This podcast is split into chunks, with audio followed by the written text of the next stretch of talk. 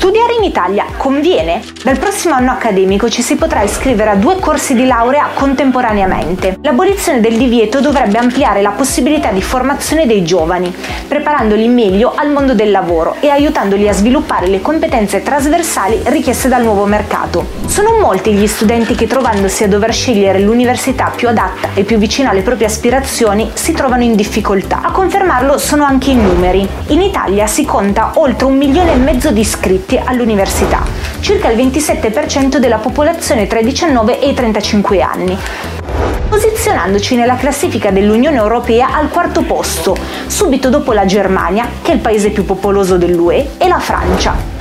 Un dato che quindi sembrerebbe essere più che positivo, ma che nasconde un aspetto preoccupante. Poco meno di uno studente su cinque raggiunge la laurea. Il nostro paese infatti si posiziona penultimo in Europa per numero di laureati tra i 25 e i 34 anni, sopra solo alla Romania.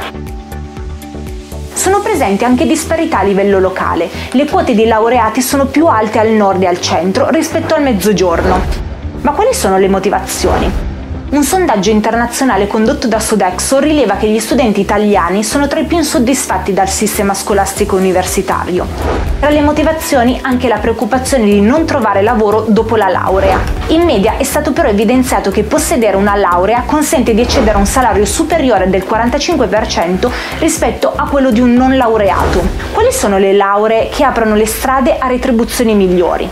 Alma Laurea prende in esame per il suo rapporto 2020 gli studenti magistrali biennali intervistati a distanza di 5 anni dal conseguimento del titolo. Sul podio delle facoltà con il tasso di occupazione maggiore ci sono informatica e tecnologia ICT con quasi il 96% di occupati, ingegneria con più del 94% e architettura con circa il 93%. Le lauree che invece hanno dimostrato un tasso di occupazione minore a 5 anni sono state quelle nei campi letterario umanistico, arte e design ed educazione e formazione. Simile è anche la classifica relativa alla retribuzione netta per gruppo disciplinare, che vede nei primi tre posti ingegneria industriale e dell'informazione con 1893 euro, informatica e tecnologia ICT poco sotto con 1851 euro e l'ambito economico con 1706 euro. Negli ultimi posti della classifica troviamo gli ambiti letterario umanistico, psicologico ed educazione e formazione, con stipendi medi tra i 1400 e i 1300 euro. Non solo la facoltà, ma anche la scelta dell'Ateneo incide sulla possibile retribuzione post laurea.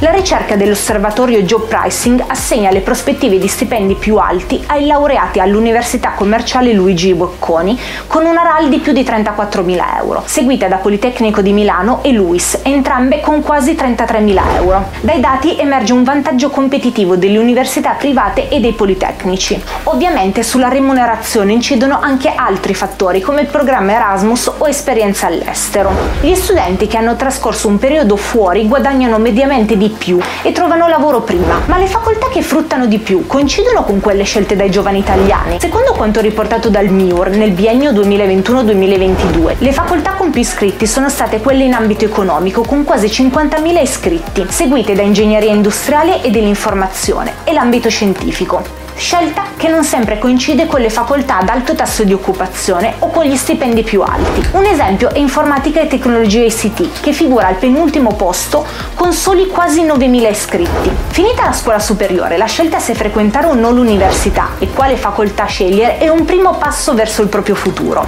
Sono diversi i fattori che entrano in gioco, economici e non, ma i parametri indispensabili restano passione e ambizioni personali. E tu sei iscritto all'università? Tieniti aggiornato sulle notizie più importanti dall'Italia e dal mondo con la nostra app e sul nostro sito. Segui i nostri canali social per tanti contenuti esclusivi.